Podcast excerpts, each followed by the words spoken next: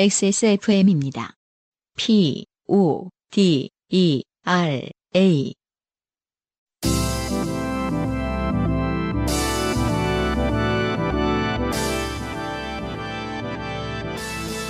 다시 다시 다시 요즘은 아, 아 그래서 잠깐만요. 아니 몇개한달 동안 해면요. 안지 5년이 돼도 박치인 걸알 수는 없잖아. 노래방을 우리가 간 적이 없으니까. 어 박치라니 이런. 다시 갑시다. 나 진짜 고백하는데 네. 오기 전에 이 오프닝만 음. 일곱 번을 듣고 온 거예요. 안승준 안녕하던 거 그다음에 지난주 이경영 작가가 엄청 크게 했더라고요. 내가 아 오늘은 진짜 실수하지 말아야지 하면서 왔는데 오히려 더 완전히 그냥 쥐구멍 되네요. 아 음. 진땀나. WBC 해설 때 많이 듣던 말이죠. 네. 부담감이 문제가 될 것이다. 근데 부담을 가졌어요? WBC가 이번에? 몰라요.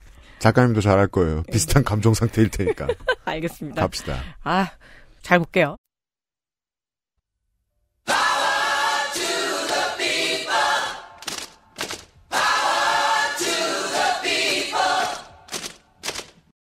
XSFM입니다. P, O, D, E, R, A.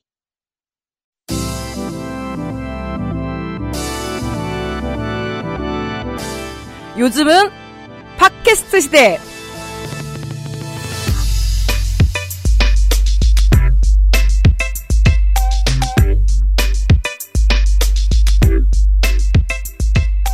조금 일찍 첫 관문을 통과했습니다. 나 성우 두었잖아 시작할 때. 2023년 3월 세 번째 화요일에 요즘은 팟캐스트 시대입니다. 457회 순서입니다. 유현수의 책임 프로듀서고요. 다이어리를 꾸미고 다니는 농축산인이 앉아 있습니다. 네. 농수산인 정은정입니다. 그 닭구 그래서 제가 이걸 찍어서 보냈더니 문학인이 꾸는 어디 있느냐. 그래서 왜냐면 그 다이어리에 뭘 쓰는 건 분명한데 어, 얼른 인상만 보고 있으면 그 독립군 장교의 비망록 같이 생겼어요. 심지어 농협 다이어리 아닙니까 이게 그래서 아니면 난중일기 같기도 하고 활을 몇순 쐈는지는 안 적었나? 네.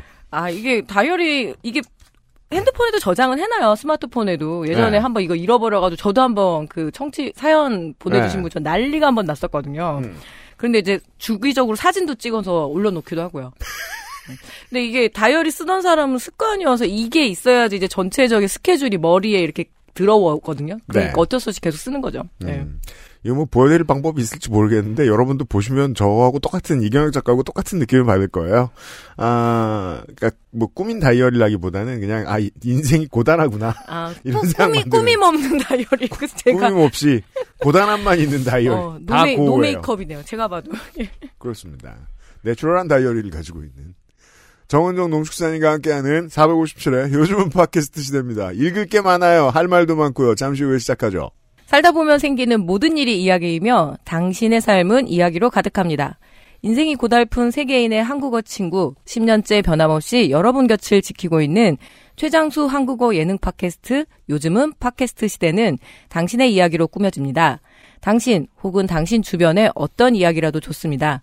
요즘은 팟캐스트 시대의 이메일 xsfm25 gmail.com 조땜이 묻어나는 편지 담당자 앞으로 여러분의 사연을 보내주시면 에디터와 사장이 모두 읽고 방송에 소개된 사연을 보내주신 분께는 커피 비누에서 더치커피 주식회사 빅그린에서 빅그린 안티헤어로스 샴푸를 TNS에서 요즘 치약을 정치발전소에서 마키아벨리의 편지 3개월권을 꾸루꾸루에서 꾸루꾸루 요파시 선물 에디션을 QBN에서 보내드리는 실키어링 콜라겐 1개월분을 XSFM이 직접 보내드리는 XSFM 관여로 티셔츠를 선물로 보내드립니다. 요즘은 팟캐스트 시대는 완벽 비건 맛집 비오는 날의 숲 밀키트 커피보다 편안한 커피 비누 더치커피 피부에 해답을 찾다 더마 코스메틱 앤서 19 혁신에서 도와주고 있습니다. XSFM입니다. 샬롯을 잘 튀기면 그 맛은 기가 막히지. 제주에서 난 송화버섯도 아주 일품이고. 그렇지만 그걸 집에서 어떻게 만들지? 시장에서 1kg을 사서 먹으면 난 영원히 쌀국수를 싫어하게 될 거야. 하지만 비 오는 날의 숲이 우리 집에 있다면 어떨까요?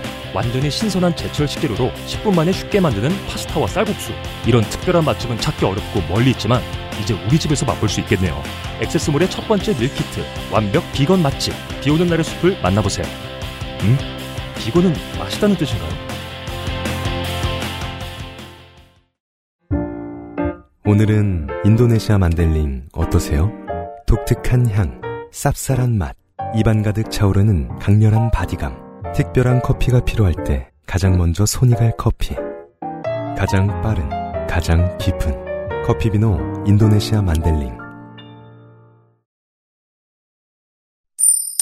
좋게 된 광고주. 자, 유면상 PD가 지금 극한의 업무량을 자랑하고 있습니다. 네, 안녕하십니까. 아, 바빠요? 네, 우리 정작 여기서 그 여기서 그 성명이 어떻게 되시죠? 정 작가님이신가요? 아니 뭐 농축산인 농축산이 뭐, 그대로 갑니다. 네. 그대로 가. 아, 우리 농축산이 생각보다 못하시니 지금 한 네. 똑같은데 지금 빠지고 있어요. 상당히 앞에서 이제 심려를 갖고 있었습니다. 그럼요. 전 어떻겠어요? 네, 점점 나아지람이. 네. 더 판매에 기댈 수밖에 없게 됐습니다. 그렇습니다. 네. 그래서 설명드리겠습니다. 아, 지난주에, 어, 제가, 음, 다음 주에 좀 열심히 설명드리겠다. 네. 했던 XSFM 10주년 네. 기념 티셔츠. 음. 드디어 이번 주 토요일 날, 어, 전통적인 시간 오전 11시. 네. 발매됩니다. 10주년 기념 티셔츠 어, 첫 번째 모델이고 2023년에는 티셔츠 요거 하나 나와요. 네. 작년 시즌에, 어, 평단의 극찬을 받았던 그 원단. 그렇죠. 네. 그 평단이 어딘지는. 그 구매자. 그렇죠. 네. 그렇죠. 청취자 여러분. 네. 네. 그 극찬을 받던 그 원단, 운동할 때, 잘 때, 출근할 때, 어디에 입어도 찰떡같이 붙는 기능성. 네. 거기다가 이제 우리 같은 아저씨들의 이제 심리적 욕구를 자극하는. 순면에 비해서 주름도 거의 없어요. 그렇습니다. 그래서 그 겉에는 면, 면. 안은 완벽한 기능성. 응. 이렇게 이중을, 이중적인 어떤 이런 느낌 때문에 음. 굉장히 그 원단이 찬사를 받았었죠. 그렇습니다. 하지만 음. 그 원단도 우리는 아쉽다. 그렇죠. 네. 이제 여기가 이, 이번 시즌의 포인트는 여기입니다. 음. 그, 그 원단의 아쉬움을 우리가 만들겠다. 네. 사계를 다 입을 수 있는 그것보다 약간 도톰한 수준을 원하신 많은 분들의 request가 있었기에. 맞습니다. 그리하여 방직부터 시작했습니다. 네. 아예 원단을 만들었습니다. 네. 어, 땀이 나도 내부적으로 흡수되고 출근할 때 입어도 운동복 같지 않은 방금 음흠. 설명드린 이 기능성의 원단을 우리가 되게 열심히 만들어가지고, 음. 에, 사실 우리 같은 우리가 뭐 하는 업체인지에 대한 정체성이 이제 의구심을 가지고 음. 우리가 왜 원단을 만들고 있습니까? 어느 순간 그렇습니다. 그죠? 우리가 한 6년 됐나요? 옷 만든 지? 그, 가만히 있어봐. 23년이죠, 지금이. 네. 7년 된 것 같아요. 7년이군요. 예. 원단 만들만 하군요. 네. 네. 처음에 그래서 코딱지만큼 만들어서 팔았던 적이 있었죠. 그러니까 이러더니 염색하겠네요, 조만간. 염색은 원단을 네. 했기 때문에 당연히 염색합니다. 네, 우린 다 하고 있어요. 찍고 라벨 달고. 라벨, 뭐, 예. 예. 다 했죠. 그러니까 지금 그 원단 시장에서 우리가 원단을 공수해서 어 이거 마음에 들어요 사겠습니다 이런 게 아니고 네, 그걸 원- 제가 이제 몇 년 동안 했고. 네 원단을 제작해주는 공장에서 음. 제로에서부터 네. 시작하여 음. 이런 이런 기능성을 추가하고 음. 그리고 어, 만들어 보고 세탁기 돌려 보고 보풀 확인하고 등등에 거쳐서 네. 원단을 만든 다음에 그렇죠. 그 원단을 가지고 옷을 만들고 음. 아, 말씀하신 대로 염색도 하고 네. 나염도 찍고 음. 뭐 그런 과정을 거치는 거죠. 7년 만에 종합 의류 회사가 됐어요. 네, 그래서 요번에는 그 기존 원단의 어떤 뭐 조금 보풀이 생기는 문제 이런 것들을 좀 보완하고, 음. 네, 그리고 어, 조금 늘어짐, 그러니까 무언가 이렇게 한 조금 더 탄탄해진 느낌? 네. 이렇게 좀 설명드릴 수 있고요. 그렇습니다. 네. 어, 디자인에 대해서는 이제 지난 10년간의 XSFM을 상징하는, 음. 네, 어떤 그 세월. 네. 그 세월을 이제 컬러로서 승화시켰다고 UMC가 한번 설명해 주시죠. 설명에 왜냐면 디자이너 설명 다 때문에. 됐습니다. 네. 아, 설명 다 됐군요. 네. 네.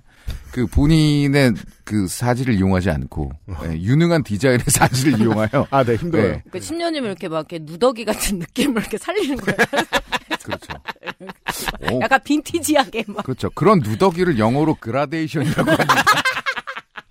네. 구제, 구제의 느낌을. 네. 맞아요. 어, 내 그래서- 마음에 상처만 남았다. 10년을 장사를 하고. 네. 네, 그런 디자인이고요. 그래서 음. 디자인은 굉장히 심플하면서도 예쁘고 네.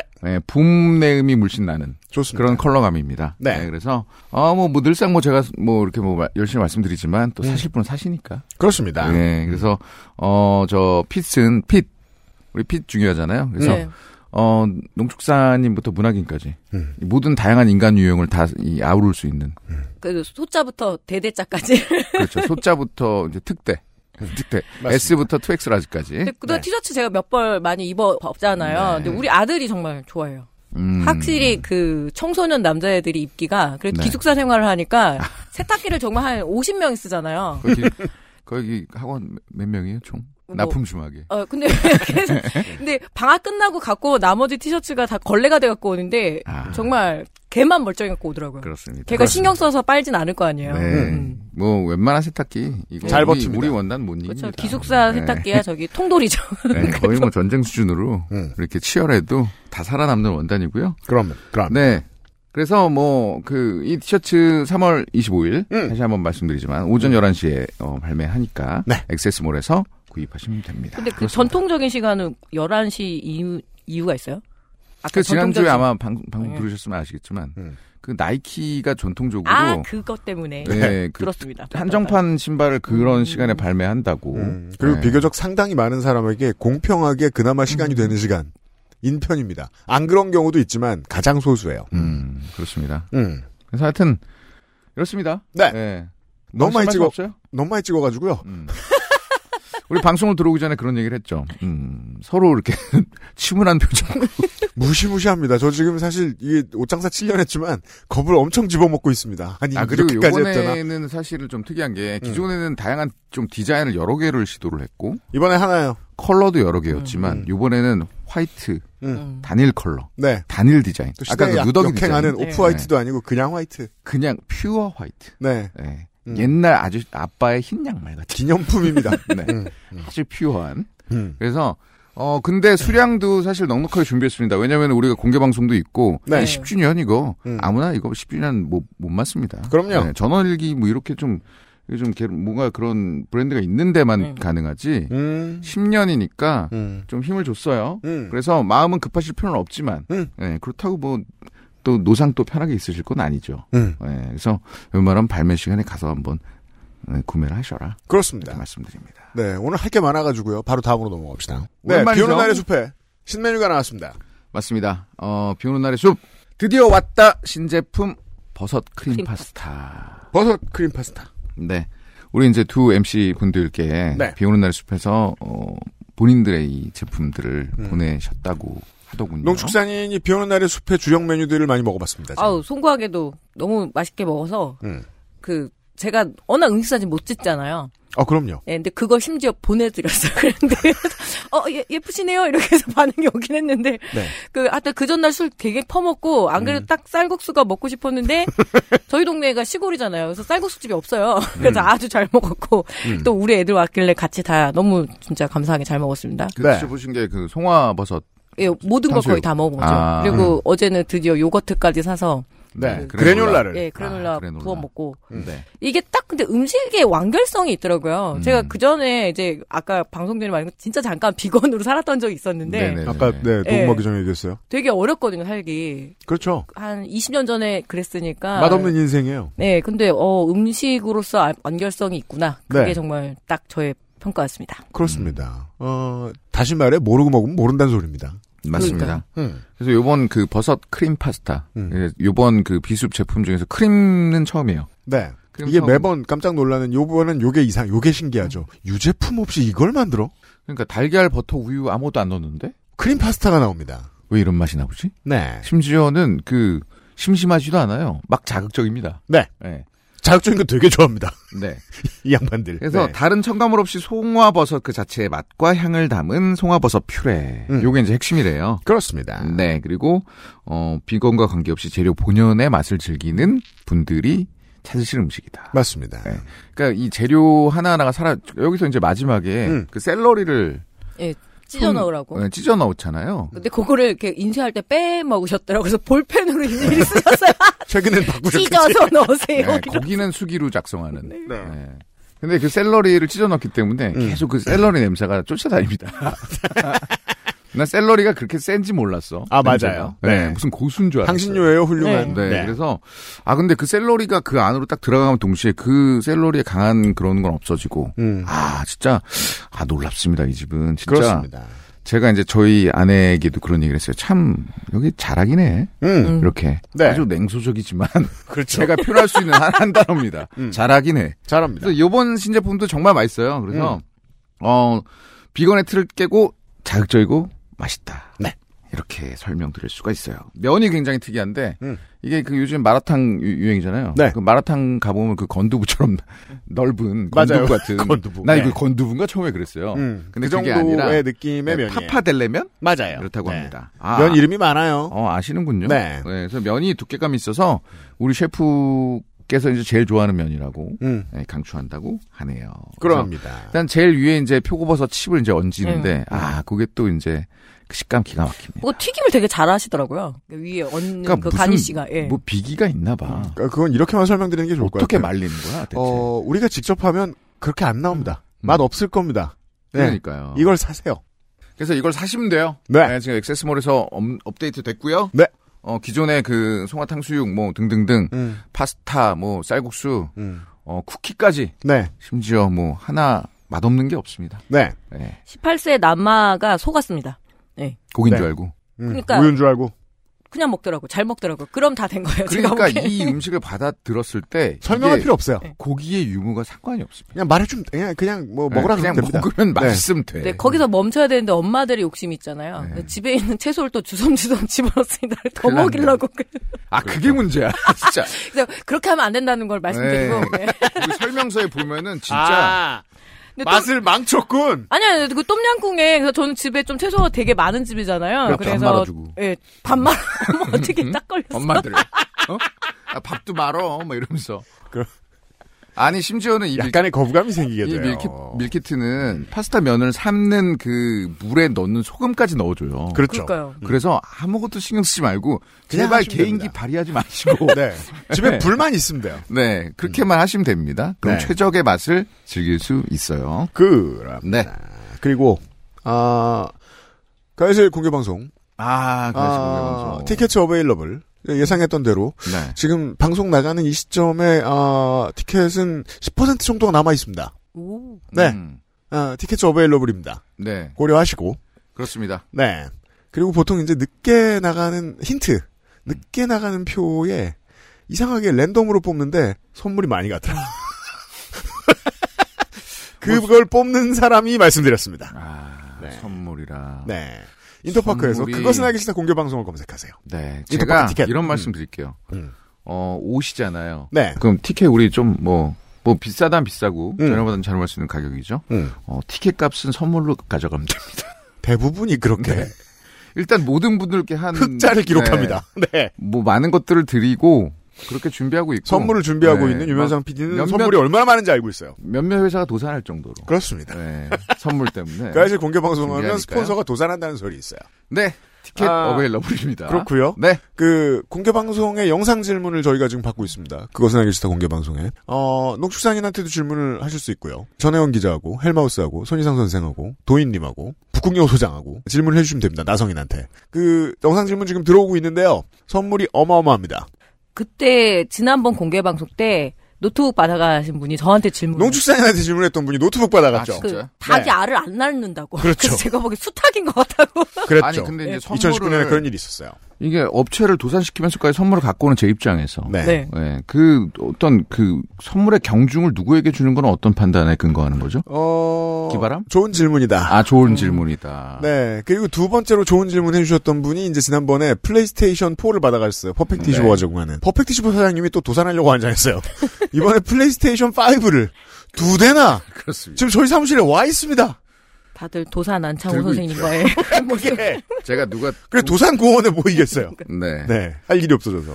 음. 이번에 또 그 아주 기발하신 분은 네. 저번에 이제 노트북에서 음. 상당 금액을 올려서 음. 제가 300만 원짜리 어마어마하게 비싼 노트북이 옵니다. 이번에 농축산인에게 질문을 해주십시오. 네. 300만 원짜리가 갈 수도 있습니다. 누구한테 질문하셔도 됩니다. 훌륭한 질문을 해주신 분은 1등은 네. 어, i9급의 레노버 노트북이 갑니다.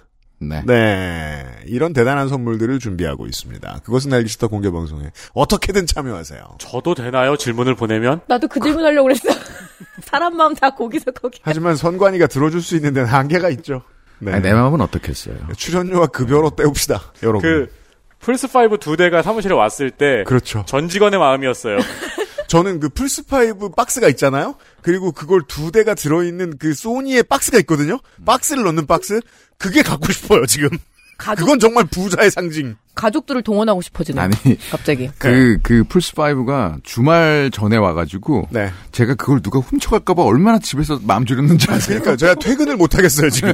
네. 우리 이렇게 준비했습니다. 그러니까요. 여러분 티켓이 살아 있습니다. 영상 제목 많이 보내주시고 어, 티켓도 조금 남아 있습니다. 네. 유면상. PD가 노력 중입니다. 유면상 PD 또 봐요. 네.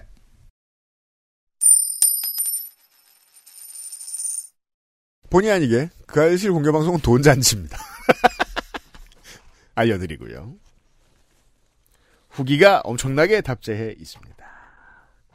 자, 어, 수많은 청소년 청취자들로부터 엄청난 반감을 사왔던. 물론 그건 농축산인인지 박형록 씨가 아닙니다. 아무튼 박형록 씨가 후기를 보내주셨습니다. 아직까지는 세 아이 모두 어른들에게 돈을 받으면 엄마에게 바로 전달해 주는데 둘째가 작년부터 자기가 보관하겠다는 의견을 가끔씩 내고 있습니다. 초등 고학년쯤 됐겠군요. 재정 자립도. 그럴 때마다 아내와 저는 그 돈을 전부 네가 보관하고 간식비와 학원비를 거기서 내라는 말도 거기서 내라는 말도 안 되는 치사한 얘기를 하고 있습니다. 제가 우리 둘째 야, 이 정은 정보도 더 나쁘네 이거. 둘째 그 선택해라. 학원 다닐래? 간식 먹을래? 이런 얘기를 한 적을 있을 정도로. 간식비가 엄청 나올 때가 있어요. 한창 클 식비가 때. 꽤다 들어가죠. 예, 예, 예. 네. 이게 어른은요 외국계 프랜차이즈 버거집에 가서 패티가 두 장 이상인 거 5년에 한 번 먹지 않습니다. 근데 이것들은 어. 매주 먹고 배고프잖아요. 그거 비싼데. 되게 빼짝 말랐는데도 패티 들어가, 네 장짜리. 예, 들어가는 양은 어마어마해요. 그러니까 다 뼈가 먹나 봐. 근데 박형국 씨돈 많이 모으셔야 됩니다. 고기 가른 건데. 애 애가 셋이면 정말로 식비가 간식비와 학원비는 거기서 내라는 말도 안 되는 치사한 얘기를 합니다. 그러면 순순히 돈을 아내에게 줍니다. 에이. 아내는 아이들 이름으로 통장을 만들어 관리를 하고 있다고 하는데 제가 통장 잔고를 본 적은 없습니다. 아니 대체 얼마나 많은 세뱃돈을 주길래 그걸 스위스 은행에 맡기시는 거죠? 예. 잘 보관하고 있을 거라고 생각합니다. 점점점. 일단 통장이 존재하는지부터 이렇게 슬쩍 물어보시는 것도 나쁘지 않습니다. 한국에 안 살아보신 청취자 여러분들이 있다면 이게 은근히 어른이 돼서 궁금해하는 것 중에 하나죠. 저 나라는 왜 그 가족 중에 한 사람이 돈 관리를 다 하는가? 음. 또 웃긴 건 돈 관리를 하지 않는 사람은 물어볼 자격이 주어지지 않는다는 거예요. 이상하잖아. 네. 자 그리고 이 익명 사연은 그 다음 후기는 어, 오므라이스 드시다가 임플란트 빠진 바로 그 사연의 후기입니다. 보시죠. 혹시나 하는 마음에 휴대폰을 뒤져보니 마침 그 당시에 찍어둔 사진이 있어 첨부합니다. 감사합니다. 이, 이같이 생긴 임플란트가 나와 있습니다. 저는 근데 오므라이스에 왜 그 자땡모 그 옥수수 알이 하나 뿅 하고 떨어지는 건 줄 알았어. 왜 오므라이스 옆에 샐러드 주잖아요. 그렇죠. 땡린 땡이언트가 어, 있죠. 그렇게 양 양배추 채 썬 거에다가 이렇게 위에 네, 정말 옥수수 알을 좀 말 그대로 옥수수처럼 생겼습니다. 진짜로 강냉이 털릴래의 강냉이네요. 네. 고르게 잘 만들었습니다. 네, 두 그릇 사이에 놓인 작고 하얀 것이 바로 저의 임플란트입니다. 음. 유엔씨님께서 궁금해하시는 저의 나이는 42, 82년생입니다. 아, 경의를 표합니다. 얼마나 힘드셨겠어요. 네. 네. 자, 임플란트의 나사 부분은 그대로 있고 그 위에 끼우는 부분만 똑 떨어졌던 것이어서 가져간 그대로 접착제만 바르면 이렇게 되나 봐요. 음. 어, 그렇게 그러네요. 다시 끼워주셨습니다. 음. 사진의 정보를 보니 대략 1년 정도 된 일이 많네요. 음. 현재까지는 별 무리 없이 잘 사용하고 있습니다. 좋습니다. 그, 저도 이제 그 한두 개 크라운이 있어서 그 느꼈거든요. 사실 이게 그 대- 상당수의 치과와 정형외과의 수술은 그냥 토목공사 같은 거라고들 하잖아요. 정말 그런 거구나라는 생각을 누워서 했던 것 같아요. 물론 마취가 좀 됐지만 냄새는 맡잖아요. 음. 코가 마취는 건 아니니까. 본드 냄새 팍 납니다. 그렇죠. 무슨 본드를 쓰는지는 모르겠지만 또 이렇게 무슨 글루건 같은 걸 쏘잖아요. 맞아요.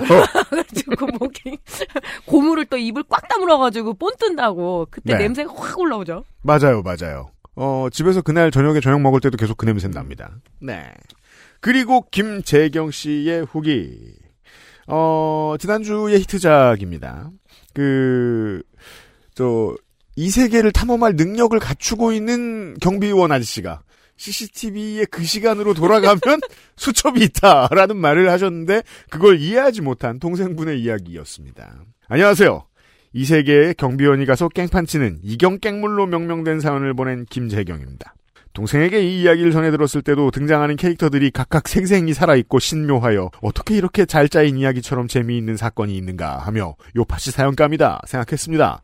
사연의 주역인 동생도 즐거워하며 방송 듣고 채택의 기쁨을 나눴습니다. 사연 채택을 알아낸 밤에는 요즘 조금 쳇바퀴 도는 생활을 하고 있구나라고 생각하며 잠자리에 들던 참이었습니다. 그래서 사연이 소개된 것이 저에게는 재미있는 사건을 하나 터트려 줄 테니 또 즐겁게 힘내서 살아라 하는 누가 주었는지 모를 선물처럼 느껴졌습니다. 지극히 우연한 일일 뿐이라고 말하는 UMC님의 목소리가 들려오네요. 하하하. 하지만 그걸로 어, 꽤 되는 재물을 앞으로도 좀 모으실 것 같습니다. 저희로부터. 상습적으로 사연을 투고하시는 분들을 매우 이해할 수 있게 되었습니다. 이거 아주 중독성 있네요. 하루빨리 좋게 된 일이 일어나야 할 텐데요. 후후후. 그럼 다음 만남을 기약하며 안녕히 계세요. 새내기 제주도민 김재경 드림. 네. 농축사님도 지난주에 이 사연 듣고 왔지요. 아, 예. 그래서 힘내서 살렴? 그래서 굉장히 작가 같다고. 그, 그죠, 그죠, 예. 맞아요. 제가 얘기했잖아요. 후후후 이거 딱 보면 순정 만화풍이거든요. 네. 이렇게 말풍선 있고. 음. 예. 뭔가 글 쓰는 일을 할 가능성이 있다. 네. 고 생각합니다. 그도저도 아니면 이글루스의 글을 많이 쓰던 솜씨죠. 띠스토리나. 후기 모두 감사합니다. XSFM입니다. 어제로 돌아가고 싶다. 1년 전으로 돌아가고 싶다. 예전으로 돌아가고 싶다. 피부만이라도. 피부 고민? 단 하나의 해답. 엔서 나인틴.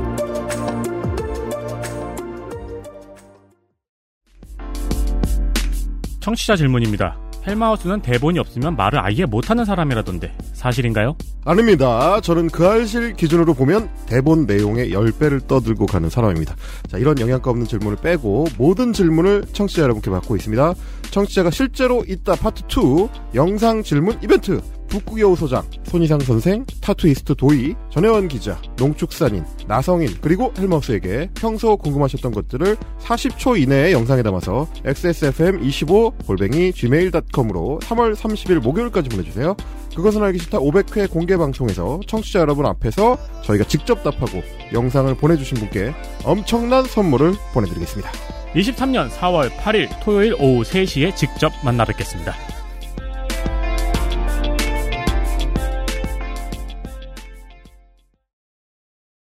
정말이에요. 팟캐스트 역사상 아, 가장 비싼 선물을 드리는 행사일 거예요. 청취자가 실제로 있다 영상 질문 이벤트에 많이 참여해 주시기 바랍니다. 오늘의 첫 번째 사연은 이소현 씨의 사연 되겠습니다. 안녕하세요. 저는 요파씨 듣는 것이 밀려 아직 21년 5월에 요파씨를 듣고 있는 중인 하지만 처음부터 듣던 오래된 청취자 이소현이라고 합니다. 다 저의 선배님들이시군요. 제가 지금 맨날 복습하느냐고. 아 그래요? 네. 왜냐면 팟캐스트가 되게 그 이제 저 장거리 출퇴근의 친구라서 음. 갑자기 뭐 집 근처로 이직을 했다. 뭐 집이 뭐 회사 근처로 이사를 했다. 집에서 재택을 하게 됐다. 이러면 안 듣게 돼요. 음. 그리고 저는 운전을 안 하니까 들을 시간이 모자랄 때가 많아요. 예. 음, 맞아요. 정주행을 하던 중 364화 기부 사연을 듣다가 아이고 나 이거 이름 안 얘기 안 했는데 다 알구나. 네. 마침 생각나는 일이 있어 사연을 보내게 됐습니다. 제가 호주에서 워킹 홀리데이를 하던 중의 일입니다. 저와 제가 열심히 꼬셔서 얼결에 회사를 때려치고 호주에 저와 같이 워홀을 하던 제 친구는 어느 지방 도시의 쇼핑몰을 구경하고 있었습니다. 쇼핑몰 1층에는 중소기업의 것으로 보이는 생활용품을 파는 구역이 있었습니다. 그 중에 손톱을 관리하는 오일, 핸드크림, 손톱을 관리하는 줄 등을 한데 모아 세트로 판매하는 회사도 있었습니다. 손톱 코너는 원래 보통 한 군데 모여 있죠. 저와 제 친구는 뭘 살 생각은 아니었고 그저 구경을 하려 걷고 있었기 때문에 무심히 그곳을 지나치고 있었습니다. 그런데 그 네일 관리용품 회사 티셔츠를 입은 젊은 직원이 저희에게 다가와서는 갑자기 말을 거는 거였습니다. 당시 저는 뉴질랜드에서 1년, 호주에서 2년 차를 살던 중이라 워홀을 이렇게 길게 할 수도 음. 있을까요? 계속 연장을 할 수가 있나 보네요. 예. 이게 보통 워홀을 뭐 6개월에서 1년쯤 했는데 거기가 너무 마음에 들어. 그러면 거기에서 이제 정식으로 털을 잡고 이제 뭐 정규직을 찾는다거나 그런 식으로 하고 그게 아닌 사람들은 보통 이제 그 고향집에 돈을 보내줘야 돼서 그 돈을 좀 많이 주는 나라로 간 건데 한국인이 이제 호주에 굳이 그럴 필요는 없잖아. 우리나라 이제 계절 노동자는 처음엔 난 석 달 정도 계약하고 들어왔다가 음. 서로 고용주하고 이렇게 합의가 되면 5개월까지 연장을 할 수가 있긴 하거든요. 네. 그래서 좀 연장 연장 연장하는 방법들이 점점점 생기죠. 호주나 뉴질랜드가 마음에 드셨나 봐요. 네. 모르는 사람과 지나가며 눈만 마주쳐도 하이 헬로우 하와유 아임 땡 아임 땡큐 아임 땡큐 and you 나는 고마워야. 네. 를 시작으로 small talking을 하게 되는 일이 있다는 것에 익숙해져 있었는데 그럼에도 불구하고 조금 당황할 정도로 아주 따뜻하고 다정한 말투로 저와 친구 앞에 버티고 서서 아 이건 그냥 그 저 호주 말을 해석해 주신 거군요. 직원 너희는 어느 나라에서 왔니? 이 근처에서 일하니? 온 지 얼마나 되었니? 자꾸 말을 붙이는 거였습니다. 일단 대답은 다 해줬습니다. 이게 그 분위기상 인종이 무엇이든 간에 워홀 하러 저 적어도 제 느낌은 워홀 하러 온 사람은 워홀 티가 납니다. 그럼요. 딱 티납니다. 눈빛에서 돈을 안 쓰겠어. 아, 네. 농촌에 가도 이렇게 오랫동안 일하시던 분들하고 아닌 분들하고는 티가 정말 딱 나요. 그니까요. 네. 네. 저 슈퍼에서 그 고를 때 코너를 탁탁탁 찾아가거든요. 음. 오랫동안 거주민이었으니까. 그건 어디서 예. 할수 있냐면 저는 이제 안산에 있었으니까 다문화 거리에 맛집들 있죠. 아, 맛있죠. 거기 안에 들어갔을 때, 어, 사장님의 표정. 음. 네.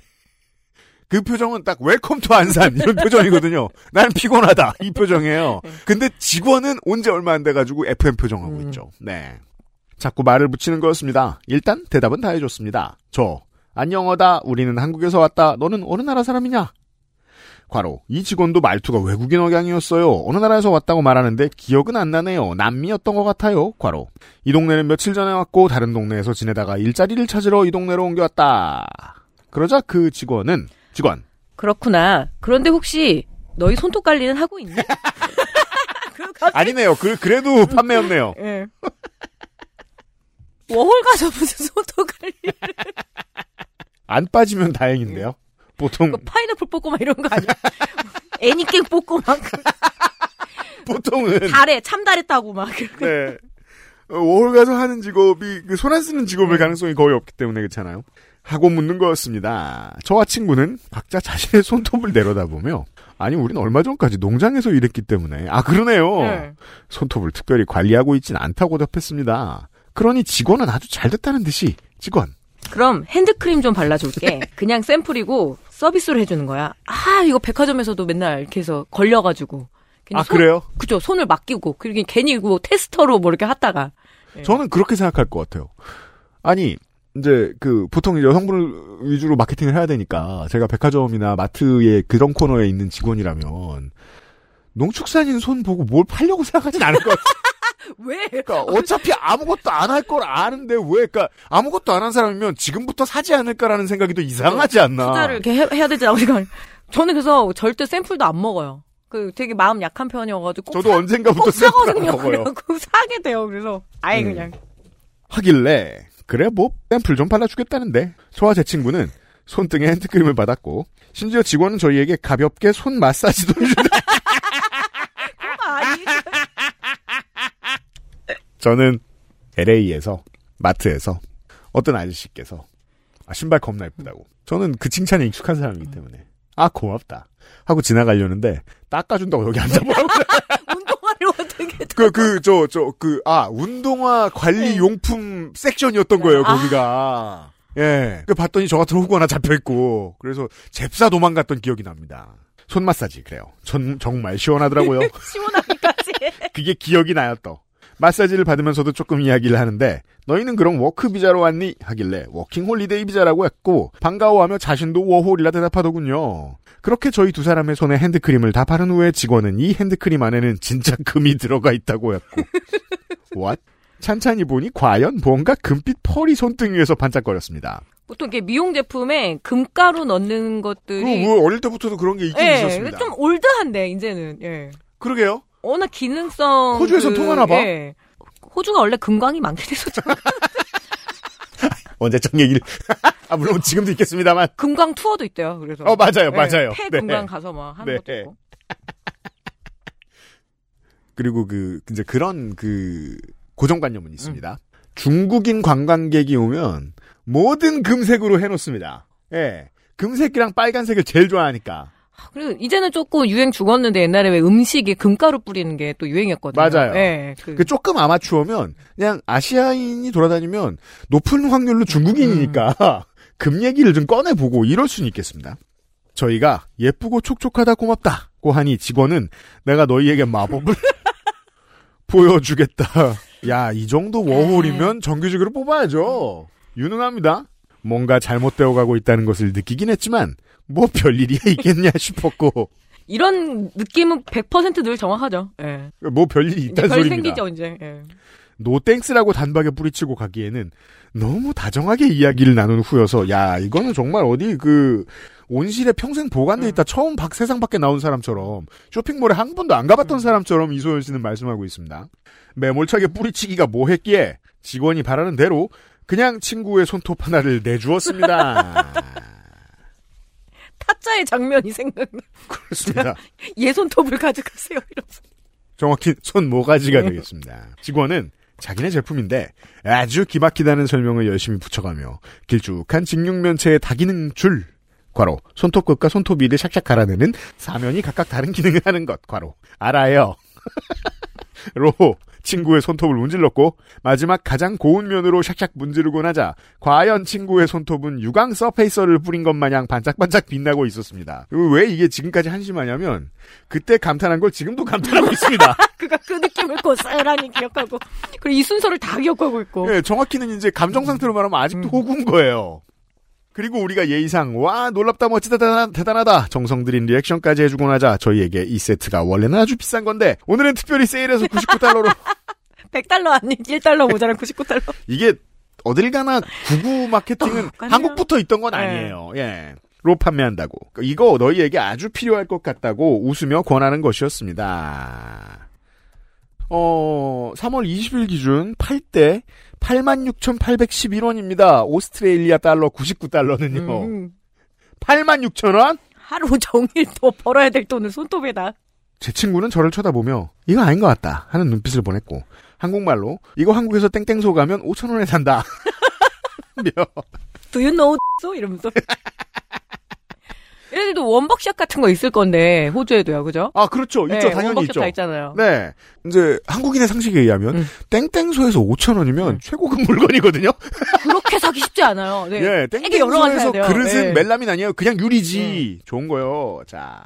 며 저에게만 들리게 살짝 속삭였습니다. 아니 왜? 한국말로 할 건데. 얘기하지 뭘.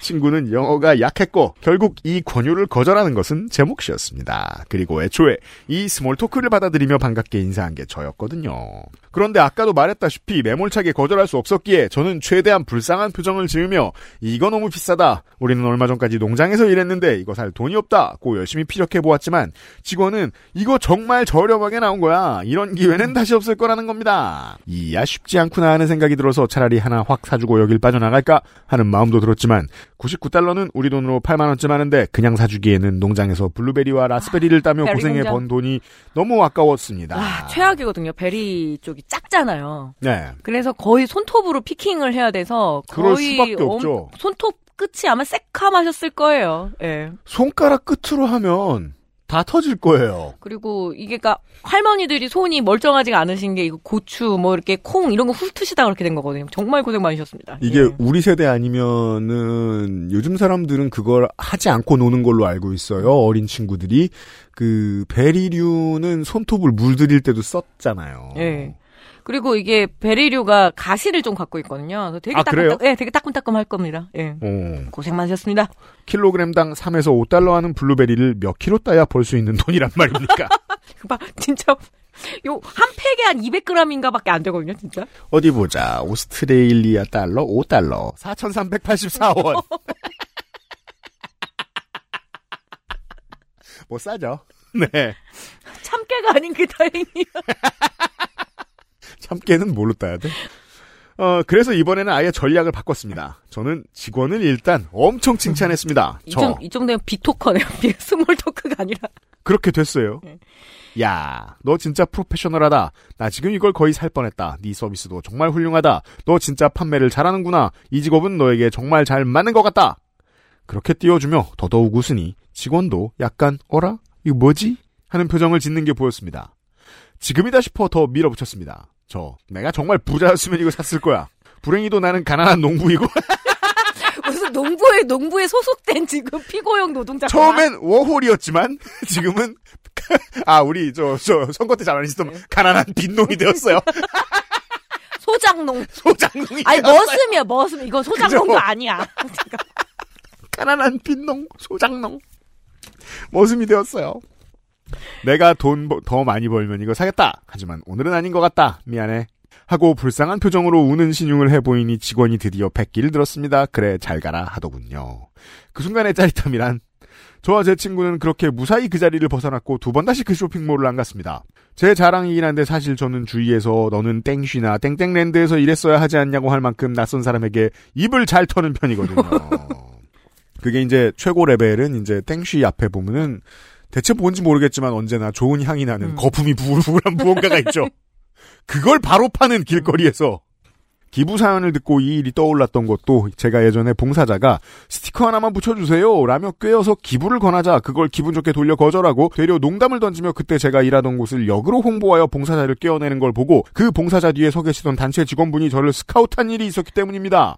아니 정말로 당신 같은 인재를 찾고 있었다며 눈을 빛내시더군요. 하지만 역시 또 좋은 말로 잘 빠져나왔습니다. 맞아요. 제가 좀 탐나는 인재이긴 하죠. 그런데 거기에 몇 마디 농담을 섞어 건넸더니 뭐 빈농이라고 하셨겠죠. 아무튼 생각나면 꼭 연락 달라고 하시더군요. 하하. 재미있는 기억이라 사연 보내봤습니다. 열심히 정주행 중이니까 빠른 시일 안에 제 사연을 요파시에서 듣는 일이 있었으면 좋겠습니다. 안녕히 계세요. 이소연 씨 고맙습니다. 아, 옥장판 팔러 안 가신 게 너무 다행이에요. 이런 분들은 정말로 왜 타고나는 거잖아요. 물건 음. 파는 거는. 음. 예. 블루베리 따시는 거를 정말 다행이라고 생각합니다. 자, 이소연 씨, 자, 제가 궁금한 건 지금 몇 살이세요? 그, 왜냐면, 어, 이 소질은요, 제가 보기엔, 어, 비즈니스맨이 아니에요. 제가 보기엔 외교관이나 정치인입니다. 그러니까, 빈농이시지만, 그, 외시를 준비하시거나, 아니면 국회 보좌관이 되시는 게 좋겠어요. 그죠? 왜냐면, 차근차근 올라가서. 네, 이런 네고시에이션은 지금 돈으로 하는 흥정이 아니잖아요. 뭔가 종합예술이잖아요. 이런 사람이 외교, 그러니까 그, 이게, 청취자 여러분 관심 없으신 분들은 한국은 지금 외교 대참사 주관이잖아요. 이소연 씨가 이제, 어, 일본 외무상을 만, 외무 대신을 만났으면, 막 소맥 잘 말아주고 막 이러면서.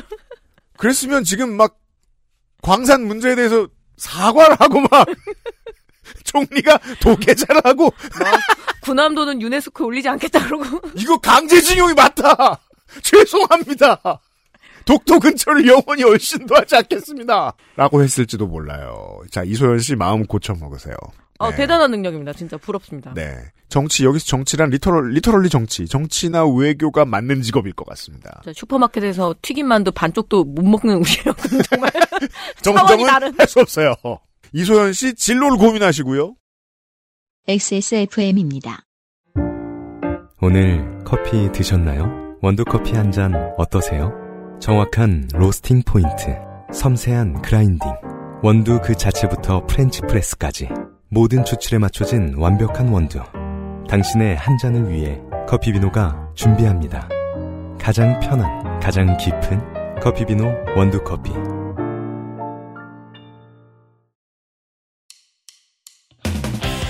대형 쇼핑 사이트의 밀키트와 비교하시겠다고요? 아이, 액세스몰에서 비 오는 날의 숲을 만나보세요.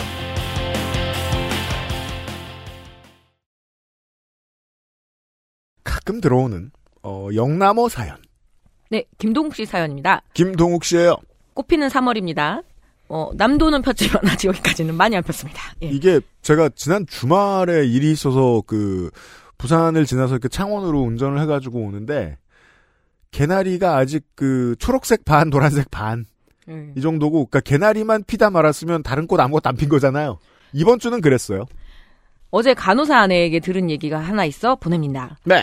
3월 2일은 학생들이 새 학기를 시작하는 날이기도 하지만 병원에도 신규 직원들이 들어오는 날입니다. 그게 정해진 게 있군요. 그래서 왜 그런 얘기들 있잖아요. 2월 달에 병원 가지 마라. 왜 되게 그 아, 그 이게 뭐 많다. 어, 이렇게 네. 뭐 그, 그 교체 기간이니까 실수 많이 한다. 막 이러면서 그런 속설이라고 해야죠. 이런 게 음. 있더라고요. 음.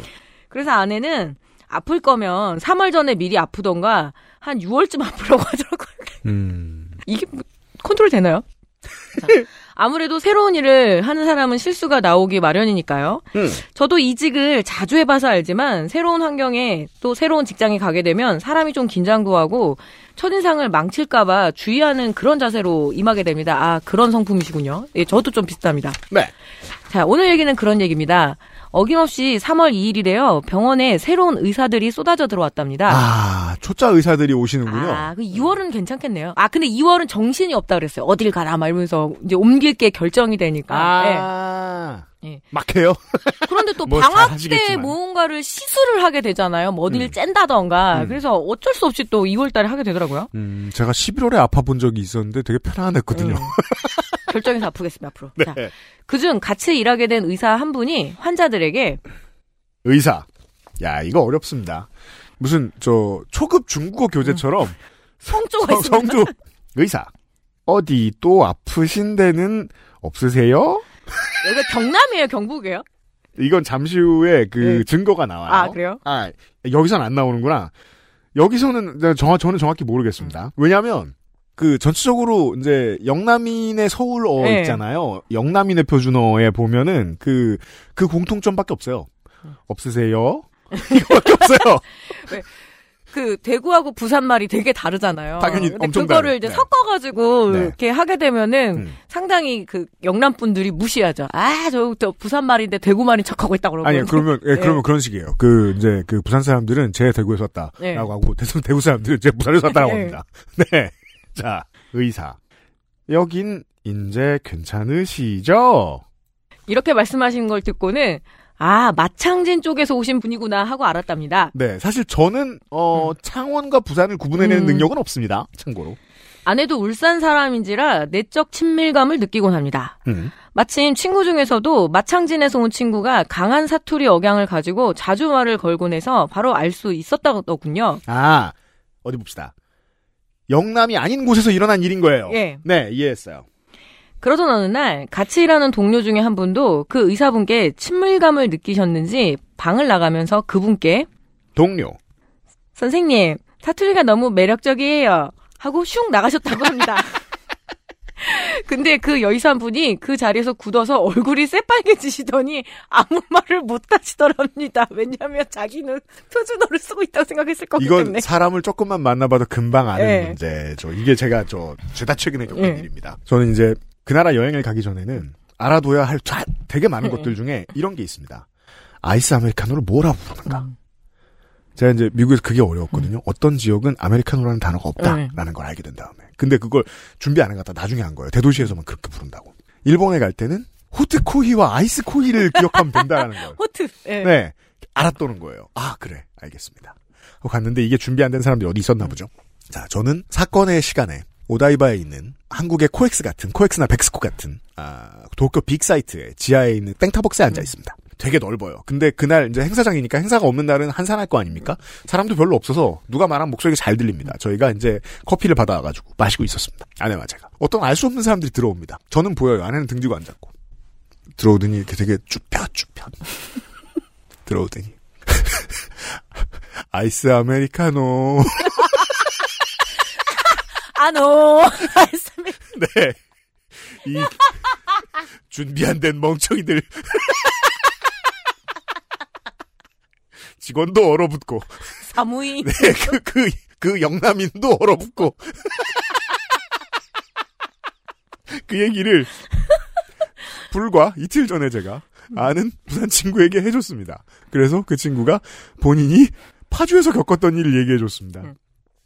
아이스 아메리카노요라고 말했는데 직원이 반가워하면서 부산 분이시냐고 물어서 놀랬다. 어, 어떻게 알았지? 다 알아. 너만 빼고 다 알아. 아, 아 메리카노의 아에서 결정이 났습니다. 이미. 알고 보니 그분은 본인이 사투리를 쓰지 않기 위해 말끝만을 올리며 서울말을 쓰시려 노력하신 건데 너무 매력적이에요. 그만 들켜버린 겁니다. 음. 아내도 사투리 쓰시면서 진찰하시고 그러시길래 별로 억양에 신경 안 쓰시는. 사실은 완벽한 서울말을 구사하던 중이었습니다. 안 쓰는 분이구나 생각했는데 사실은 엄청 신경 쓰시는 거였죠. 그러면 더 어색해져요. 예. 당연합니다. 예, 신경 엄청 쓰면 오히려 어색해지죠. 네. 이후로 그분은 환자를 부를 때 의사. 환자분. 하고 부르시지 못하고 어깨를 툭툭 치신다. 원래 환자분 이렇게 되는데 네. 환자분 이러면서 그렇죠. 그죠? 하고 부르시지 못하고 어깨를 툭툭 치시며 부르고 계시다고 합니다. 네. 글로벌 미디어의 시대에는 되게 빠르게 방언이 사라질 줄 알았잖아요. 네. 근데 아니었던 거예요. 아 정말 특히 영남 말이 굉장히 강해요. 그 이제 동네 말이 내려오는 강도가 사람한테 갑- 깊숙이 박히는 강도가 엄청 세다는 걸 2020년대에 더더욱이 알 수 있어요. 야 이렇게 자기 말안 쓰는 사람 말을 많이 듣고 살아도 이게 안 되는구나. 특히 남해군 같은 데는 경남 사람들도 거기 말 너무 세다라고 하더라고요. 사천시하고. 그러니까 얼마나 위대합니까? 저는 그걸 이제 그 강화도에 몇 번 갈 때 느껴요. 야 이게 몇 사람이 전승해서 내려오는 거라고 어떻게 이렇게 안 바뀌고 잘 보존이 되지? 진짜 힘이 세구나 말은 글 말고 말은 네 그, 당연합니다. 어 영남 청취자 여러분 아메리카노는 정말 가장 확실한 증거입니다. 그리고 그 굳이 그, 그 이제 그건 좀 괜히 미안해요. 안 되는데 왜 노력하지? 그러게, 아, 또뭐 서울 말이 뭐, 이렇게 매력적이지도 않잖아요. 좀, 이렇게 좀, 지역 말 쓰는 분들 하면, 그, 뭐라 그러지, 특유의 귀여움? 딱, 이너서클이잖아요. 그래서 딱 귀가 들어가는데, 가끔 방송하다가 이제 중간 중간에 가끔 이런 말씀을 드린 적이 있어요. 나는 내 말로 내 정체성을 모르겠어서 그게 답답하다, 오히려. 네. 그러니까 저처럼 어. 섞인 서울말 아니고는, 예. 그렇습니다. 네. 이번 주는, 어, 영남어 시간이에요. 감사합니다. 김동욱 씨. XSFM입니다. 청취자의 질문입니다. 선생은 글 읽기만 하느라 평생 몸을 쓴 적이 없다던데 사실인가요? 아닙니다. 저는 앉은 자리에서 10근의 고기를 먹는 팔척의 거한입니다. 확인하시려면 2023년 4월 8일 토요일 오후 3시 그것은 알기 싫다 500회 특집 공개 방송 세상은 못 바꾸는 시간 15분 파트 2에 와주시면 됩니다. 저 농축산인 타투이스트 도이 헬마우스 나성인 북극여우 소장 전혜원 기자와 함께 그 알실의 10년을 빛내주신 청취자 여러분을 만나 뵙겠습니다. 예매는 인터파크에서 3월 17일 금요일 저녁 7시부터 시작합니다.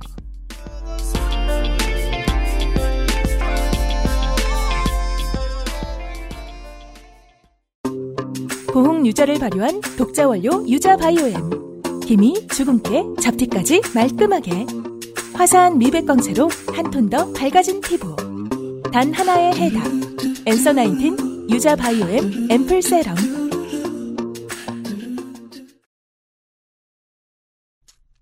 요파 씨 언어학 시간이에요.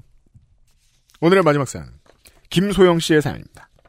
안녕하세요. 요파 씨 찐팬인 남편을 따라 요파 씨에 입문한 지연 4년 차인 김소영이라고 합니다. 오늘 출근길 습관적으로 요파 씨를 재생시키면서 주말 저에게 일어난 이 일이야말로 정말 좋게 된 것이 아닌가 하는 생각이 들었습니다. 그래서 두 번째 좋게 된 사연을 보내봅니다. 올겨울 들어 정말 미친 듯한 스케줄과 빡빡한 업무로 야근과 초과 근무를 달고 살며 평일엔 직장에서 주말에는 집에서 업무를 처리하며 바쁜 나날들을 보내고 있습니다. 최근에는 정말 몸 컨디션이 많이 안 좋아져서 잠을 자도 자도 너무 피곤하고 소화도 잘 안 되고 무기력해 주변에 걱정을 많이 사고 있었어요. 아직 젊다고 생각해서 건강을 챙기는 습관이 잘 들어있지 않았는데 이러다 정말 훅 가겠다는 생각이 들기 시작할 무렵 남편이 비타민 주사를 한번 맞아보면 어떻겠냐는 조언을 해주었습니다. 이게 비타민 주사가 이름이 되게 다양해요. 바로 못 알아들으니까 뭐 옛날에 뭐뭐 옥주현 주사 막 이런 식으로 아. 이름에 그 뭐랄까 은어라고 해야 되나? 그 음. 병원에서 쓰는 말들이 또 다 다르더라고요. 예. 음. 저는 이래서 이게 그 마늘 주사 막 이런. 맞아요, 거. 맞아요. 예. 저는 이래서 그 배우자 역할이 되게 중요하다고 음. 생각합니다. 아니 뭐 운동이라든가 스트레칭이라든가 네 다른 좋은 것도 많이 금주 금연 뭐 있어. 아니 뭐 주사도 뭐 좋은 점이 있겠죠. 직장 동료들도 가끔 피로가 쌓이면 한 번씩 맞아보면 좋겠다고 하기에 솔깃하여 주변 병원을 물색해보기 시작했습니다. 저의 직장은 광화문 근처이고 서울뿐이군요. 업무 특성상 평일에는 병원 진료 시간 내에 병원을 방문하기가 어려웠고 토요일 오전에도 근무 일정이 있어 토요일 12시 이후에도 진료를 보는 병원을 한 군데 찾아 토요일 오전 예약을 위해 전화를 걸었습니다. 병원. 아, 통화 내용이군요. 병원. 예. 경상도 할머니 목소리. 예. 영남 할머니 목소리. 저 땡땡땡 내과 맞나요? 병원. 네, 그런데 예. 저 오늘 진료 몇 시까지 하시나요? 병원. 왜 그런데 예. 하지만 저는 그래도 서울병원이니까 그 요라고 쓰신 걸 음. 보니까 왜 그러는데 요. 왜 그런데요? 이러잖아. 그러면 또 그러면 또. 싸우는 것 같죠, 또. 예. 사실 친절한 건데. 원래 저 와요. 하셨나요? 그죠? 아주 간단하게. 네. 왜 그러는데요? 저, 왜 그러긴요. 그 와중에 자, 좀- 문화, 문화 충돌이죠? 이게 이제 그 영남에서 봤을 때는 어떠냐면 이런 식으로 표현합니다. 서울 사람들은 친절하게 말하고 아프게 때린다. 그러니까 그게 위협인 줄 몰랐다. 이런 말이죠. 이제 서울에서 봤을 때는 그게 위협인 줄 알았는데 천사더라. 이런 거죠. 왜 그러긴요라니. 무지한 서울 사람이죠. 왜 그러긴요. 병원을 가려고 그러죠. 병원. 3시까지요. 빨리 어디서? 저, 예? 네. 병원에 전화하면 보통 땡땡땡 병원입니다와 같은 인사로 응대를 해주시는데 연세가 아주 많으신 듯한 할머니 목소리로 예 하고 전화를 받으시길래 순간 전화를 잘못 걸었다 생각했습니다. 병원에 되게 오랫동안 근무하신 그 경력 좋은 왜 한 방에 정맥 찾을 것 같은 할머니세요. 그죠? 만약에 나이 그죠? 같은 자- 간호사시라면. 그 다트를 던졌는데 정맥에 딱 맞을 것 같은 그런 분들도 계시죠. 경력 좀 짧은 의사들이 벌벌벌 떤데 나보세요. 빡 찔러가지고 정말 빡 꽂고 막. 그럼 뿅반하죠. 예. 그런 분 있으면. 예약이 가능하면 보통은 이제 서울에는 또 인건비가 비싸고 이러니까 그 어르신이 이제 은퇴 안 하시고 원장님이 1인 병원으로 오랫동안 하는 뭐 내과나 가정의학과 같은 데는 꽤 있습니다. 예약이 가능하면 예약을 드리고 가려고 전화를 했는데 진료 시간을 왜 묻냐는 말씀에 조금 당황을 하여 다른 병원도 다시 한 번 더 알아봐야지 하고 전화를 일단 끊었습니다. 그런데 토요일 근무가 생각보다 늦게 끝나게 됐고 주변에 갈 병원이 없어 결국 오전에 전화했던 할머니가 계시는 병원으로 가게 됐습니다. 문을 열고 들어가니 연세가 적어도 75세에서 80세 정도 되어 보이시는 할머니 한 분이 데스크에 앉아 계셨고 데스크 할머니 아까 전화했니껴. 아, 경북입니다. 하니까 경북 봉화 안동권이군요. 네. 네, 그럼 앞에가 다 바뀌어야 돼. 그죠. 라는 인사로 저를 맞아주셨습니다. 저도 그런 생각 했거든요. 부산의 네, 편의점에서. 네. 젓가락 안 필요하니까 뭐, 뭐, 왜 먼데까지 와서 일하시네. 왔니껴, 저랬니껴. 그, 진양철 회장이 봉화 분이, 그 양반 말이 컨셉이잖아요. 맞아요. 가장, 가장 정확한 봉화 말이에요. 예. 그니까요. 오히려- 잘하더라고. 예.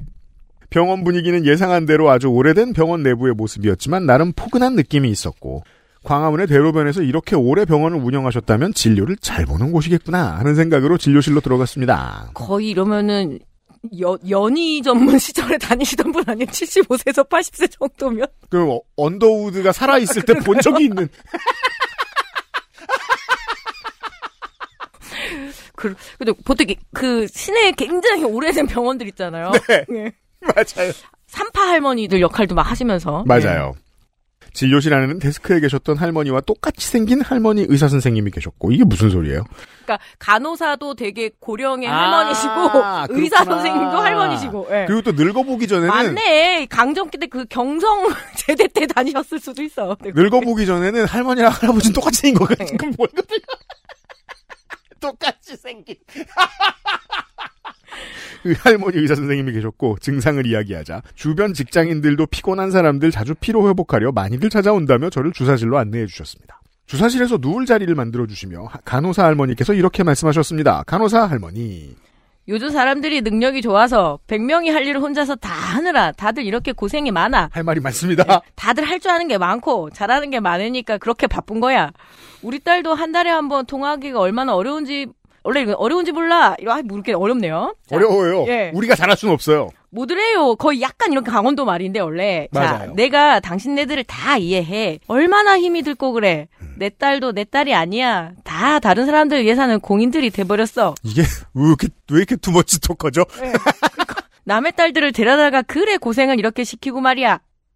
이부자리를 펼쳐주시고 팔을 쓰다듬어 주시면서 두 할머니가 토닥토닥 해주시는데 순간 그동안 너무 힘들고 지쳤던 마음이 녹아내리는 기분이 들었습니다.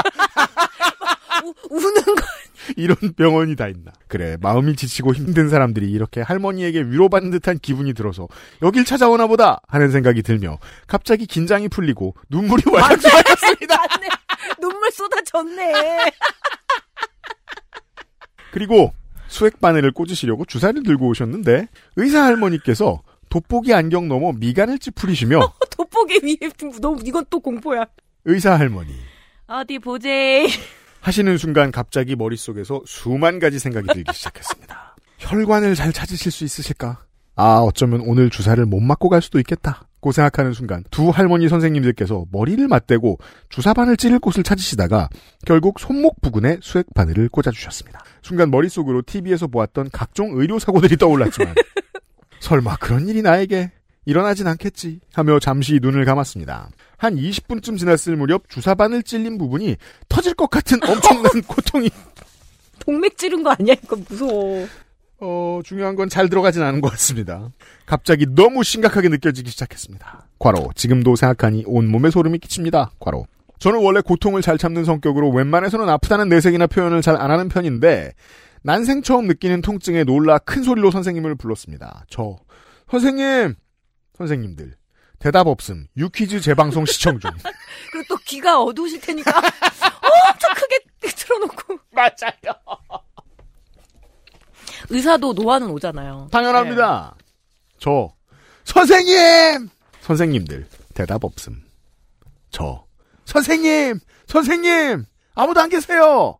과로, 고래고래 소리 지름, 과로. 주사실과 진료실은 10걸음 정도 떨어진 거리였고 병원 내부는 파티션 정도로만 나누어져 있어 막혀있는 공간이 아니었지만 어쩐지 선생님들은 제 울부짖음을 듣지 못하셨고 손목의 통증이 점점 심해졌습니다. 순간 기지를 발휘하여 다행히 머리맡에 놓아두었던 폰으로 병원에 전화를 걸었더니 전화를 받으시더라고요. 저 여기 링겔 맞고 있는 사람인데요. 손목이 너무 아파요. 한 번만 봐주세요. 간호사 선생님. 아프다고요? 약이 너무 빨리 들어가나 보다. 그러고는 오셔서 몸이 이 약을 너무 원해서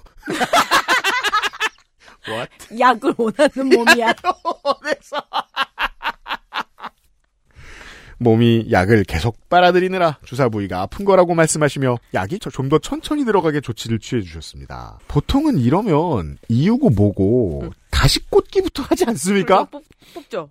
통증이 당장은 사라지지 않아 주사 부위가 너무 아프니 주사 부위를 한번 봐달라고 말씀드렸습니다. 선생님, 저 여기 주사 바늘 있는 데가 너무 아픈데 여기도 한 번만 확인해 주세요. 간호사 선생님, 과로 대답 없음. 약병만 쳐다보심. 과로 저. 네 선생님. 이쯤 때 야 이거 무섭습니다. 약간 미저리 같은 머리, 머리 좀 미저리 언제 단발머리일 것 같아. 간호사 선생님이. 캐시 베이츠 선생님이요. 저. 네. 간호사 선생님. 그냥 가버리심.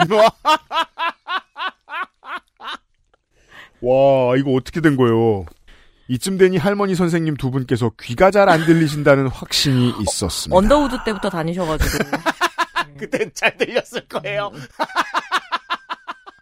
아펜젤러 시절 아니겠어요? 그때는. 연희 전문. 다행스럽게도 이때까지는 통증이 조금은 사그라들었지만 통증 대신 손목 부근이 얼얼하게 감각이 사라진 느낌이 들었습니다. 수액을 처음 맞아본 저로서는 그래 손등에 바늘이 찔려 있는데 아무 느낌이 안 날 수가 없지. 근데 보통 찌를 때만 아픕니다. 예. 보통 웬만하면 아무 느낌이 없습니다. 네. 그래도 남성분들은 워낙 이제 혈관이 발달됐으니까 하는데 여성들은 찾기가 되게 어려 발등에도 음. 그런 경우가. 많죠. 네. 그럼 이게 워낙 손등이 얇으니까 아프긴 한데 들어갈 때 아픈 거지. 그리고 요새 워낙 그 니들이 얇아가지고. 맞아요. 예. 그 옛날 거 쓰신 거 아니야? 대자바늘, 대바늘 같은 거. 어릴 때 보던 큰 거. 예. 라고 생각하고 눈을 질끈 감고 한 시간만 더 버티자 라고 생각하고 있었습니다. 그때 조용하던 병원 안에 다른 환자분이 찾아오셨어요. 그분이 소리를 내며 들어오셨고 인사를 하셨는데도 할머니들은 또 묵묵부답 답이 없으셨는데 새로 오신 환자분은 계속 말없이 기다리시다가 결국 진료실 문을 똑똑 두드렸습니다. 그제서야 안쪽에서 간호사 선생님 봐라, 누 왔나? 문을 두드린다, 나가봐라. 하는 소리와 함께 간호사 할머니가 나오셨습니다. 그분은 원인을 알 수 없는 알러지 반응으로 주말 오후 급하게 병원을 찾아오신 것 같았어요. 의사 선생님, 전심은 뭘 묻어요? 환자분, 감자탕을 먹었습니다. 죄송합니다. 의사 선생님, 감격 같은 거 묻어요? 환자분, 아니요, 감기약은 따로 먹는 게 없습니다. 의사 선생님, 아, 약은 묻는 게 없고. 그럼 여기 오기 전에 뭘 묻고 왔어요?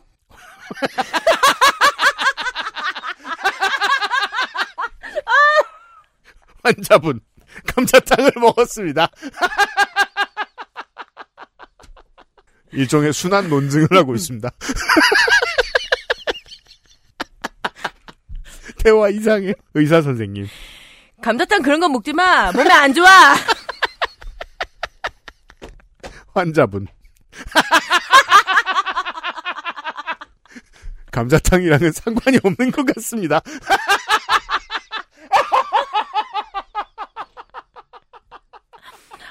감자 알레르기 혹은 드물게 들깨 알레르기가 있을 수는 있지만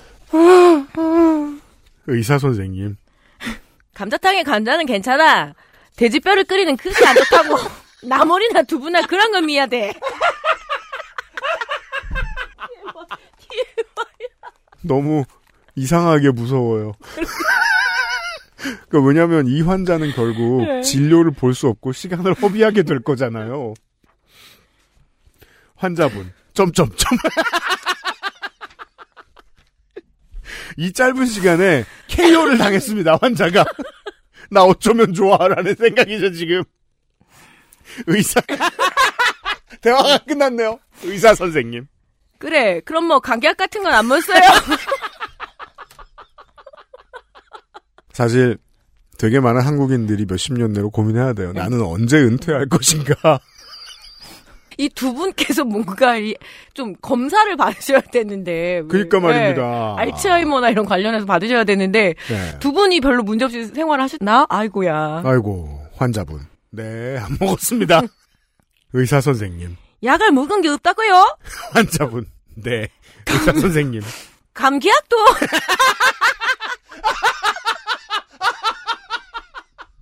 가끔씩 왜 라디오 프로나 백분 토론에 보면 중요한 이슈로 불렀는데 자꾸 똑같은 얘기만 하는 국회의원들 네. 있잖아요. 왜냐면 대통령을 보호해야 되니까. 거- 거의 그것보다 심합니다. 환자분. 네. 의사 선생님. 두드러기는 먹는 걸 조심해야 되는데 요즘 사람들은 라면 같은 걸 많이 먹어서 그런 거 많이 나. 두부나 이런 좋은 걸 먹어야 된다고. 도두부이 돼지고기 같은 거 먹지 말거이. 돼지고기 같은 건 뭐 안 먹었지요? 그래서 간호사 선생님이 참견합니다. 간호사 선생님. 하이 감자탕을 먹고 왔대잖아. 의사 선생님. 감자탕 그런 거 몸에 안 좋아.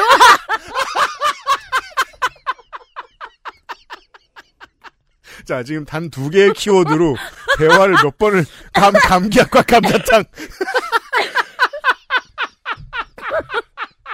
아니 우리 그 비오는 날에서 그 감자탕 같으면 돼지를 안 넣겠지만 감자, 감자 탕의 핵심은 돼지뼈잖아요. 아, 환자가 드디어, 어, 대화를, 대화를 원하는 곳으로 돌립니다. 환자분. 지금 너무 가려우니까 주사를 좀 놔주세요. 의사 선생님. 아 그럼 그럴까? 그 제가 이런 알러지가 한 번씩 올라오는 거, 그 급하게 그냥 항히스타민을 네. 처방을 받든가 아니면은 비상용 약을 항상 갖고 다녀야 돼요. 맞아요, 맞아요. 예. 음. 보통은 그런 것부터 물어보시고요. 예. 감기약과 감자탕에서 두 번을 돌진 않죠. 내용을 간추려 적어보았지만. 그러니까 그럼 주사 놔달라고 말하는 데까지 훨씬 긴 프로세스가 필요했다는 겁니다. 예. 실제로는 감기약을 먹었느냐 안 먹었느냐를 정말 일곱 번 정도를 물어보셨어요. 처음에는 다급하게 느껴졌던 차- 환자분의 목소리가 차갑게 식어가는 것을 들으며 누워있는 동안 여긴 어디 나는 누구 나 이대로 괜찮은가 하는 생각이 들었습니다. 시간이 더 흘러갔고 어느 순간부터는 약이 방울방울 떨어지고는 있는데 좀처럼 남아있는 양이 줄지는 않는 것 같았습니다. 간호 선생님께서 이제 약 다 들어갔겠다 하면서 제 bed 옆으로 오셨는데 조금 살펴보시더니 갑자기 간호사 선생님 에고 약을 다시 넣어야겠네. 하며 의사 선생님을 부르러 가셨습니다. 약을 다시 넣어야겠다는 게 무슨 말일까 싶어 제 손을 쳐다봤는데 손등이 엄, 엄청나게 부풀어 있는 것이 아니겠어요? 도라에몽 주먹처럼 어, 항생제 넣은 거 아니야? 겁난다.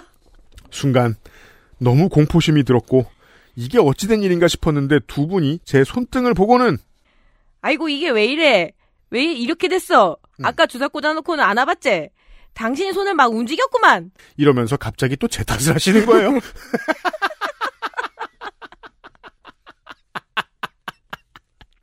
욕쟁이 할머니 컨셉에 왜 그런? 욕쟁이 내과.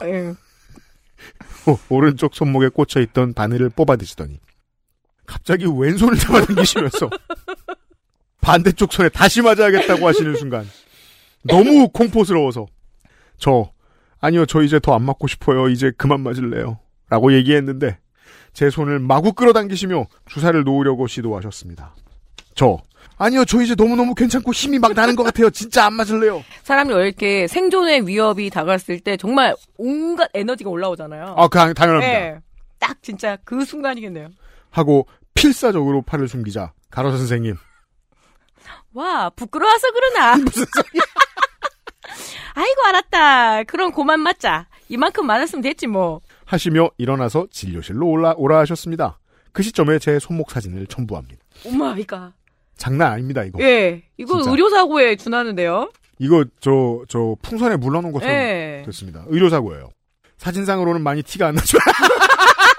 아, 무슨 소리예요? 무슨 소리예요? 산상 엄청 티나요. 손목 아래부터 팔꿈치까지도 탱탱 부어올라 딱딱해져 있었고 주사 잘못 났다는 아이고야. 뜻입니다. 그렇죠. 주사 사고입니다. 그걸 보며 눈물이 하염없이 흘렀습니다. 안 아프고 싶어서 왔고 내가 바란 건 그냥 수액 한 병 맞는 것뿐이었는데 왜 나에겐 이런 일들이 일어나는가 하는 생각이 들어 너무 서러워졌습니다. 진료실에 가니 부어오른 부위에 차갑게 젖은 알코올 솜을 팔 전체에 감싸 반창고를 붙여주셨고 의사 선생님 잘 해주려고 했는데 이렇게 되면 미안타. 는 말씀과 함께 와 오늘은 저녁까지 오른손을 들고 반짝반짝을 하는 조언도 해주셨습니다. 야 이게 되게 무서운 사연이네요. 진료비는 주사비 포함 67,400원이 나왔는데 카드 결제를 60, 67원만 하시는 바람에 다시 돼. 카드 결제를 67원만 하시는 바람에 67,333원을 다시 결제해야 하기도 했습니다. 혹시 그거 아니에요? 이렇게 딱 찍는 거 옛날에? 그 먹지로? 그거 본 적 없는 사람이 더 많아요. 거의 그 수준인데 이렇게 하려면 왜 그 번호를 놓고 이렇게 딱 찍는 게 있어요. 왜? 손등에서부터 팔꿈치까지 팔 전체가 오후 내내 계속해서 부어오르기 시작했고 결국 오후 4시경에 완전한 도라에몽 불주먹이 완성되었습니다. 지금 그때의 사진을 보고 있어요. 저희가. 웃을 일은 아닌데. 이게 심각한 사고예요. 진짜 묻어나기는 정말 묻어나신가 봐요. 예. 와 속도. 그러니까 사람이 긍정적이어 망정이지. 속도 모르고 부어오르는 불주먹을 부여잡고 이게 가라앉기는 하는 건지 이 안에는 내가 맞았던 주사액이 들어있는 건지 과연 이게 다시 몸 안으로 흘러 들어가는 건 맞는 건지 안 가라앉아서 오른손이 도라에몽이 됐지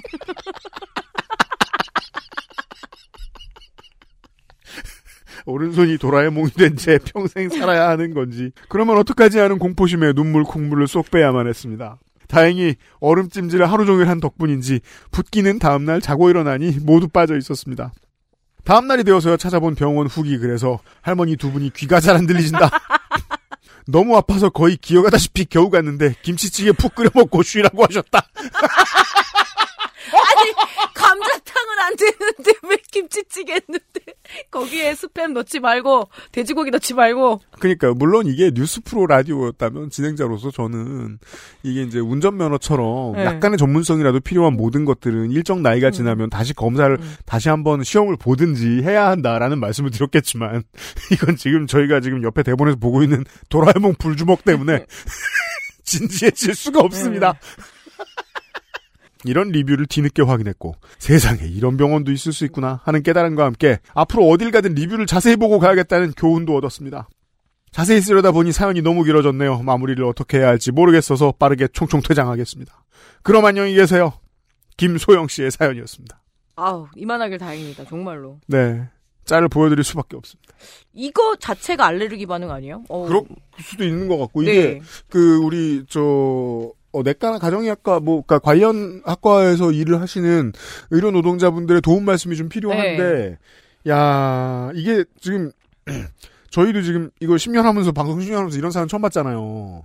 근데 그건 걱정되네. 앞으로 이런 일이 생길 거예요. 그럼요 어르신 의사들이 은퇴를 늦게 하다가 이제 본인의 상태를 체크를 못하면 그리고 지역에는 뭐 갑자기 또 얘기가 심각해지는데 그 보건소 소장님 네. 없잖아요. 네. 그러면은 은퇴한 의사들을 다시 이렇게 불러들이는 수밖에 없고 맞아요. 여러모로 예 지금 음. 이제 이 고령화 문제 우리 실제로 어떤 삶에 다가오니까 네. 근데 이렇게 의료 문제까지는 음. 예 아이고 정말 너무 심각하네요. 음. 그 저도 전에 라디오에서 지역 의료원을 이제 원장을 은퇴를 미루고 오랫동안 하시던 분 인터뷰를 했었는데 그때 오셨는데 정말 깜짝 놀랐거든요. 예. 너무 늙어서 쉽게 말해. 그러니까요. 그러니까 이분들 힘드신 것도 힘드신 건데 잘하다가 이렇게 이게 환자들이 이렇게 힘들어지면 어떡해요. 야. 그 저도 되게 이런 옛날 병원을 한번 간 적이 있는데 음. 초음파가 음. 정말 80년대 초음파인가요? 그래서 어 이게 과연 나를 진료할 수 있을까? 이런 느낌이 들 정도로 그냥 화면이 예, 예 농촌에서 전격 제트 작전 차 안에 네네네네. 있는 화면 같은 게 나와요. 그래서 어 막 화면 자체가 비전문가인 제가 봐도 너무 화면이 구린 거예요. 그래서 네. 아 이런 이제 어떤 장비에 대한 어떤 새로운 정보 업데이트도 해야 되고 힘들잖아요. 예 그리고 새로운 어떤 신약도 나오고 하는데 이건 제가 보기엔 진짜 주사 사고거든요. 예. 어, 그니까요. 예, 성분이 잘못 들어갔거나. 네. 김소영 씨의 살벌한 사연까지 예. 들려드린 바.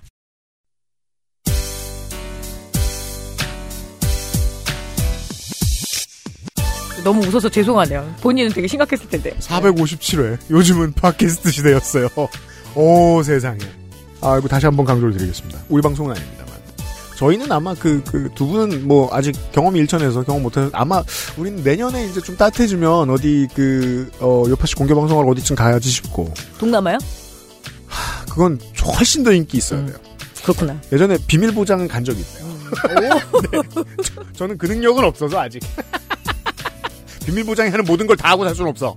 어, 그래서 올해는 그것은 알기 싫다 공개 방송만 있습니다. 어, XSFM의 외부 행사는 4월 8일에 있고요. 어, 티켓이 조금 남아 있고 영상 질문으로도 얼마든지 참여할 수 있어요. 잘 부탁드리고요. 저와 농축산인은 다 다음 주에 만나 뵙겠고 저는 어김없이 다음 주 이 시간에 458회 요즘 팟캐스트 시대 문학인과 함께 돌아오겠습니다. 이번 주도 들어주셔서 감사했습니다, 여러분. 사연 많이 쓰세요. 예, 고맙습니다.